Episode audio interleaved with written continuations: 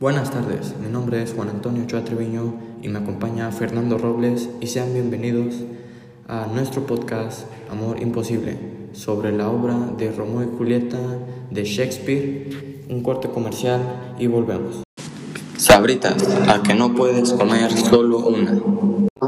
Y Capuleto eran familias que estaban peleadas por sus riquezas y tenían cada familia un hijo, Romeo y Julieta.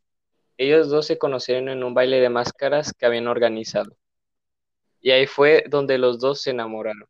Pero Julieta estaba comprometida con París. Pero París se oponía al amor que Julieta sentía por Romeo.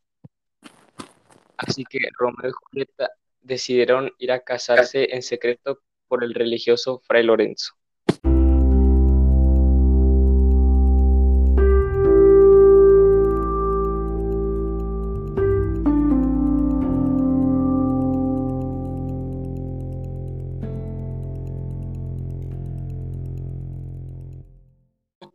Ya de los y Capuleto ya había sido muy extrema, porque solo discutían por las riquezas que tenían cada familia y no dejaban que los hijos de los Montesco y Capuleto se conocieran.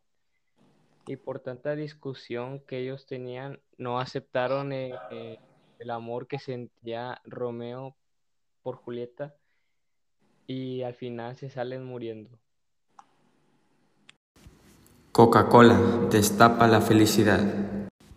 La obra de Romeo y Julieta es un libro muy interesante y muy bueno que te recomiendo leer si te gustan los libros con trama de romance y tragedia.